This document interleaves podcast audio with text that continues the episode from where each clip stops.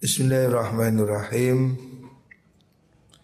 Fahadil ahbar fil manahi napa? Anil mushtari niku. Fahadil ahbar fil manahi wal hikayat niku. Bismillahirrahmanirrahim. Fahadil ahbar utawi kila piro-piro hadis fil manahi ing dalem piro-piro larangan larangan wal hikayat lan piro-piro cerita tadulu nuduhaken apa mengkono akhbar wal hikayat ala annahu ing atase sudune kelakuan iku lesa ora ono iku lakuan nang kudu wong ayat tanima utawi yen ton jarah. Jarah itu memanfaatkan sebuah wong fursatan ing kesempatan wayantahiza lan merkole sebuah wong ghuflatan ing kelalaian ghuflata wayantahiza lan manfaatkan sebuah wong ghuflata sahibil mata ing kelalaiane wong kang duweni dagangan wa yukhfi lan nyamaraken sapa wong minal ba'i saking wong kang adol ghala as-sa'ari ing larangi rego au biayakula au anil mustari utawa saking wong kang tuku au minal mustari utawa saking wong kang tuku turaji'u ngene kebenaran kang turaji'u kang balekaken apa mengkono-mengkono hikayat al as'ara ing pira-pira rego fa in fa'ala mong lakoni sapa wong kana mongko ana sapa wong iku zaliman wong kang zalim tarikan tur ninggal lil adli maring adil wan nuskhi lan nasihat lil muslimina maring pira-pira wong Islam ya. Kan kemarin ini meneruskan tentang bab hendaknya orang jual beli itu jujur dengan harga yang berlaku hari itu.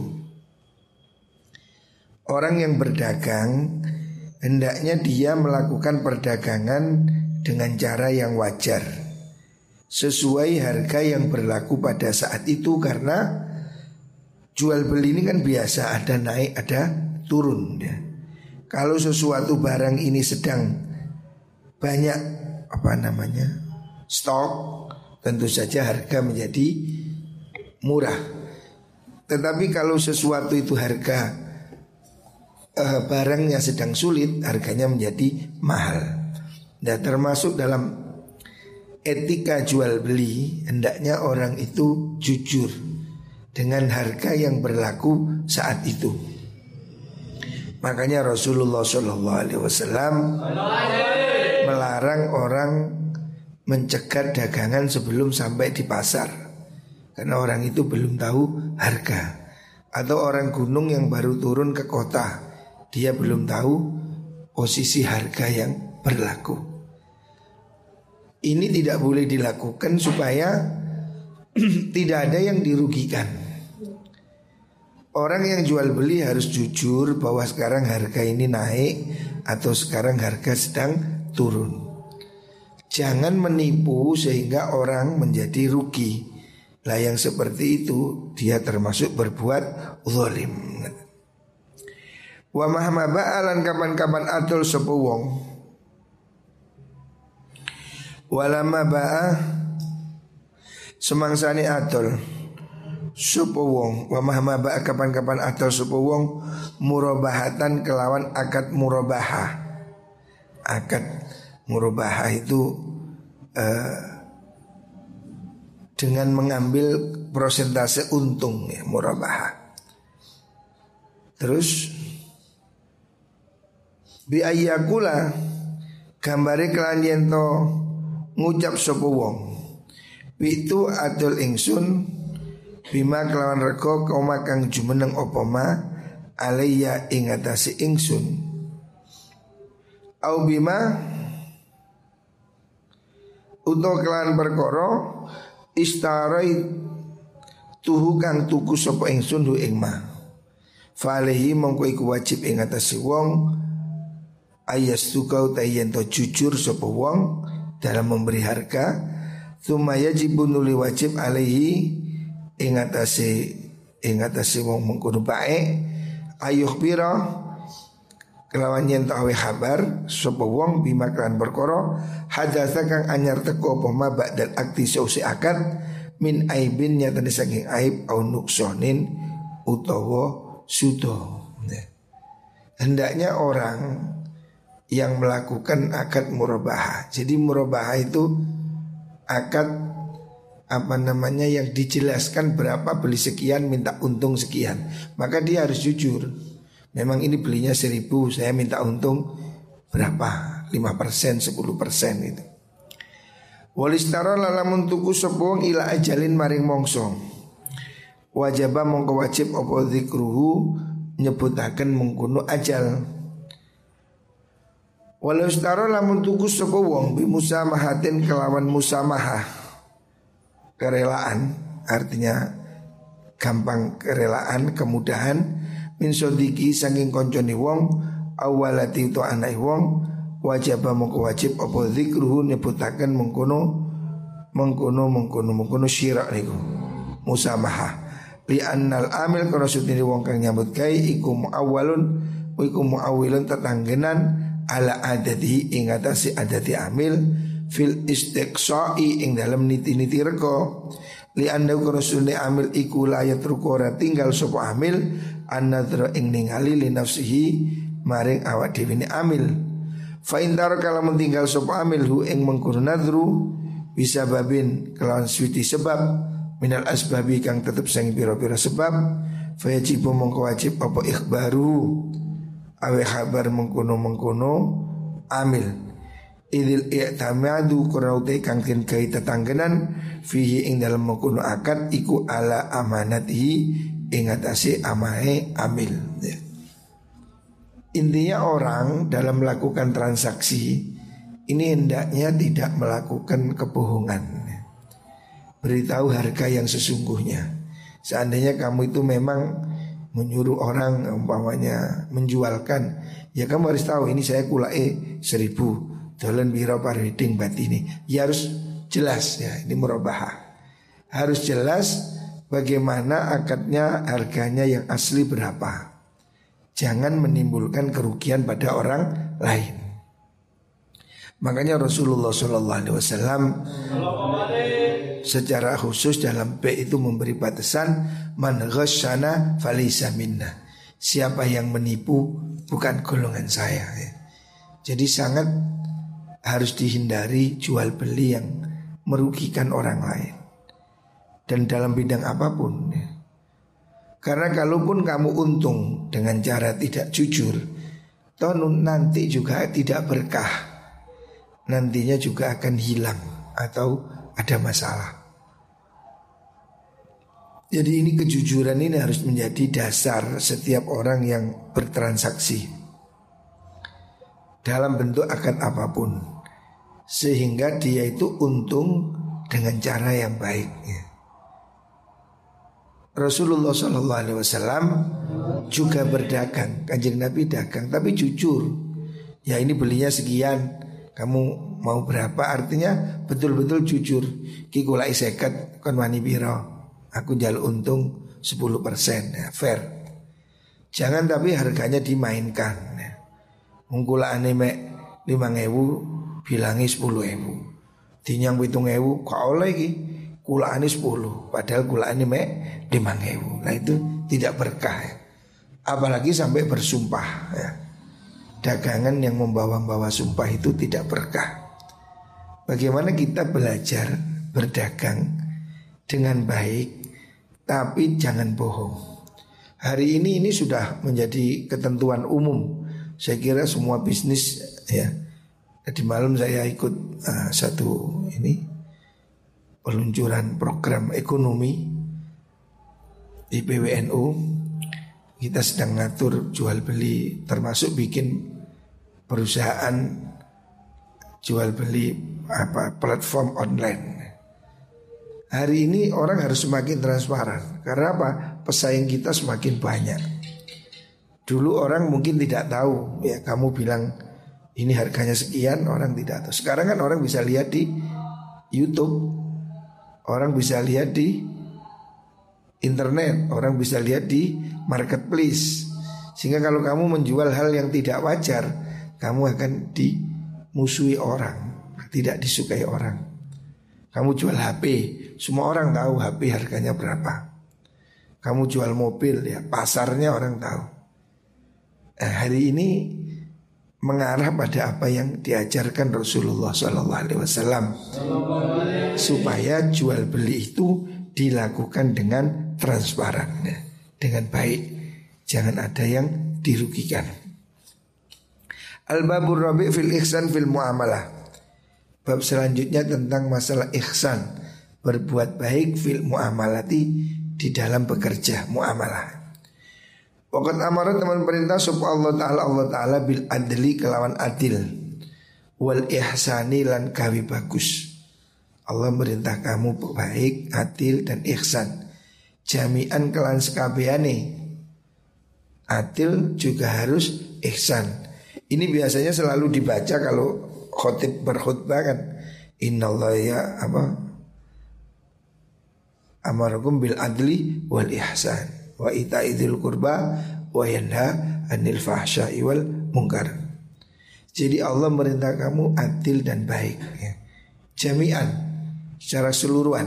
Adil harus diimbangi dengan baik. Fal adlu mengkotai sifat adil iku sababun najati, sebabe keselamatan. Faqatu halibloko wa huwa utai mengkuno-mengkuno ihsan iku yajri lumaku poisan minan najati, saking keselamatan, majra salamati ra'sil mal, ing dalem gon lumakune selamete pokoke bondo. Wal ihsanu oh wa wa te mungkunu adil niku yajri minan najah majra salamati ra'sil mal. Wal ihsanu te kai bagus iku sababul fauzi, sebabe bejo. Jadi dua hal yang harus diingat. Dalam apapun Allah memerintahkan kamu untuk adil dan ihsan. Berbuat adil artinya kamu harus lurus, tegak. Adil itu tidak nganan, tidak ngiri, tidak berat sebelah. Ihsan itu menambah lebih dari itu. Ihsan, berbuat baik, ya. Nah, adil ini pokok, ihsan ini plus, tambahan untuk kebahagiaan. Wa nailu sa'adati lan merkolek kebejan, kebahagiaan akhirat maksudnya. Wa wa te mengkun-mengkun ihsan iku yajri lumaku apa ihsan minan najati, saking keselamatan, majrur ribhi ing dalam gon lumakune badi, keuntungannya. Jadi nisbatnya orang dagang ada modal, ada keuntungan. Modalnya itu adil, keuntungannya itu ihsan. Wala yu'addu lan ora den wilang-wilang minal uqala'i sanging golongane wong kang duweni akal. Sapa man wong kana akang nrimo sapa wong fil muamalati dunya, ing dalem akad muamalah, transaksi ing dalem dunya, biro silmali kelawan pokoke bondo. Artinya di dunia ini tidak ada orang berdagang tidak kepingin untung. Semua orang dagang pasti pingin untung. Tidak ada orang jual beli air seribu jual seribu. Ini dianggap orang apa? Tidak genah. Orang waras, orang pinter pasti namanya dagang ingin untung. Oh ini air beli seribu, jual seribu dua ratus. Ini wajar. Kalau ada orang beli air seribu, dijual seribu, ini justru tidak wajar. Berarti dia tidak ngerti bisnis. Nah, di dalam berdagang adil itu seperti modal, sementara ihsan itu untungnya.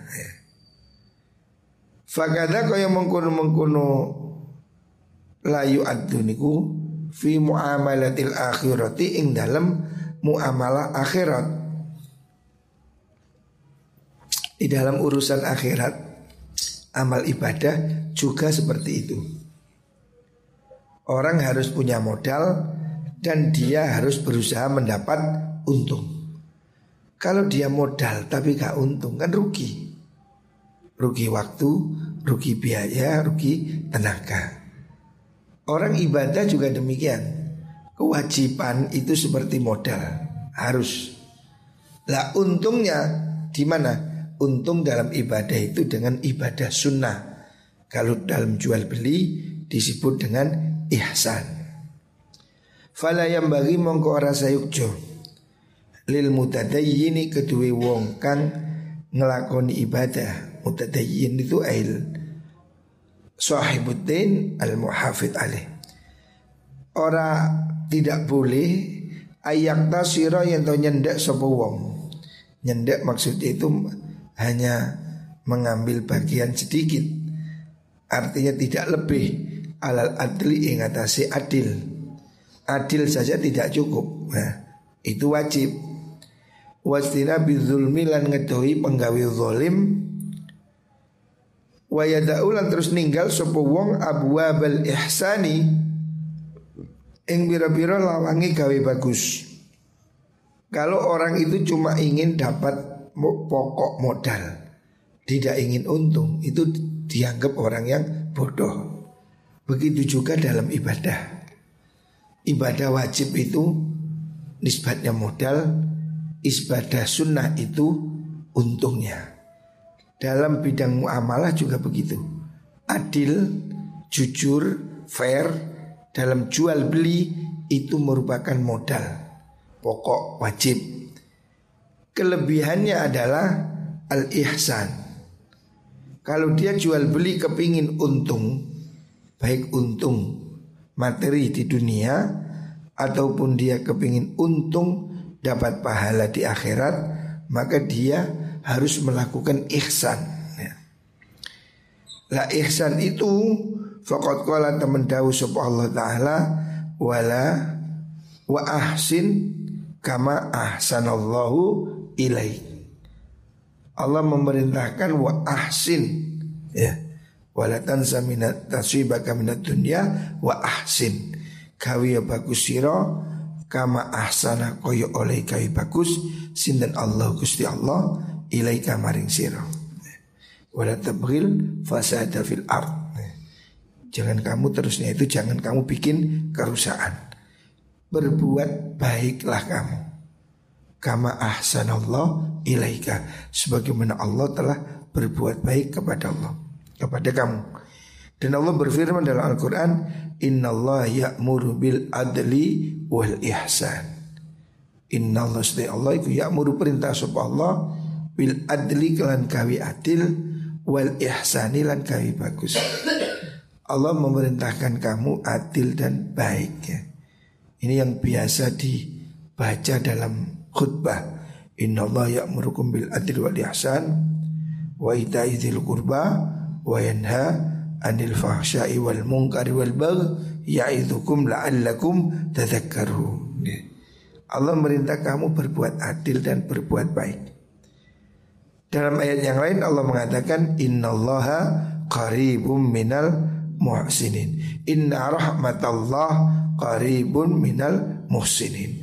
Inna rahmatallah sri rahmati Allah iku qaribun kang parek minal muhsinina saking wong kang kae bagus. Surat Al-A'raf. Wa nanilan ngarepaken ingsun bi ihsan iklan ihsan fi lama ing nglakoni perkara yantafi'u kang ngalap manfaat bihi kelan masopal muamilu wong kang nyambut gawe. Wa wa temengkun ihsan iku ghair wajibin ora wajib alihi ingatasi amil muamil. Walakin naud labini utai mengkuno ihsan iku tafadzulun kemurahan kelebihan. Apa itu? Merupakan uh, fadl pemberian ya. Minhu saking mengkuno muamil. Fa innal wajibah seduhune perkara kang wajib iku yadkhulu mlebu apa wajib fi babil adli ing dalam babi adil. Eh. Wa tarkiz zulmi lan tinggal zalim. Wa qad dzakarna lan terus nuturaken ingsun hu ing mengkono wajib ya. Kemarin kan Imam Ghazali sudah menjelaskan tentang hal-hal yang wajib ya. Termasuk wajib apa? Menunjukkan cacatnya, tidak boleh menyembunyikan harga yang sesungguhnya. Ini termasuk bagian adil. Nah sekarang bab yang selanjutnya akan dilanjutkan dengan ihsan. Karena kalau adil ini wajib ya.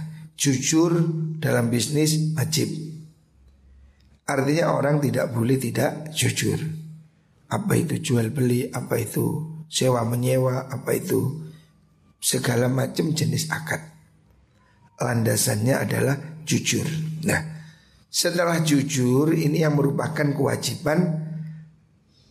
Lebih baik kalau orang itu menambahkan dengan apa yang disebut dengan ihsan. Sama dengan orang iman itu kan Islam, iman, ihsan. Ihsan dalam bab muamalah itu ada beberapa hal ya. Yang intinya fi'lu ma yantafi'u bihil mu'amil wa huwa ghair wajib alaih. Melakukan sesuatu yang bermanfaat, menguntungkan meskipun itu tidak wajib. Tidak harus orang nimbang pas itu wajib. Ngasih bonus, ngasih embuh itu namanya ihsan. Jadi ihsan itu melebihkan dari apa yang wajib. Kalau kamu jual beli wajibnya ya standar akadnya jual beli harga dan seterusnya. Tapi kalau kamu beri ihsan servis yang lebih ya. Kalau hari ini orang menyebutnya servis lah. Seperti kamu pergi ke Indomaret ya kamu beli. Tapi kan ada servisnya lagi ya, orang itu melayani kamu. Atau kamu dikasih diskon. Kan mesti begitu. Ini harganya sekian pak, karena bapak sudah belanja lima puluh ribu, boleh beli ini harga seribu. Nah, nah itu ihsan. Nah karena Indomaret sudah mengamalkan itu. Ini padahal yang mesti yang mengajarkan Kanjeng Nabi. Jual beli baik itu ajarannya Kanjeng Nabi. Nah ini termasuk contoh ihsan. Memberi bonus, memberi diskon tapi jujur, bukan main-main. Memberi hadiah lah itu ihsan. Memberi layanan yang lebih baik itu namanya ihsan. Layanan tambahan dari yang wajib. Kalau yang wajib itu jelas itu apa namanya bagian dari adil dan tarkuz zulmi itu. Kemarin kan sudah ada di babnya. Lah hari ini kita akan bahas tentang ihsan. Ihsan ini adalah nilai tambah dari transaksi yang kita lakukan. Transaksi yang kita lakukan harus kemarin memenuhi syarat. Apa itu jual beli, ada akad, ada bisa yang dilihat, bisa diserahkan, harga yang pasti dan seterusnya. Ihsan lebih dari itu. Memberikan sesuatu yang merupakan layanan supaya orang tidak kecewa gitu loh. Umpamanya kalau ngambil untung yojok temen-temen. Nah, orang untung itu kan boleh. Ini kamu beli seribu, jual lima ribu ya boleh. Tapi orang yang beli kan gelo. Mengregani biasanya sewu. Kok ngenjot lima ribu. Nah itu kan tak. Kalau dia mau beli sah. Tapi itu contoh tidak etis ya. Tidak ihsan. Nah itu contoh seperti itu. Atau kalau kamu ada orang juli jual beli kamu tambahi, kamu bonusi. Nah itu ihsan. Jadi ada macam-macam ihsan. Qadza karna tetap menuturakan ingsun hu ing mengkono adil wa tanalu lan merkole sira rutbatal ihsani ing derajati ihsan. Nanti dalam pengajian selanjutnya ini akan diterangkan tentang definisi jual beli yang ihsan. Jual beli yang lebih baik supaya kita dapat pahala. supaya kita dapat nilai plus dari bisnis. Bisnis ini sesuatu yang kita perlukan ya. Orang hidup perlu kerja bisnis.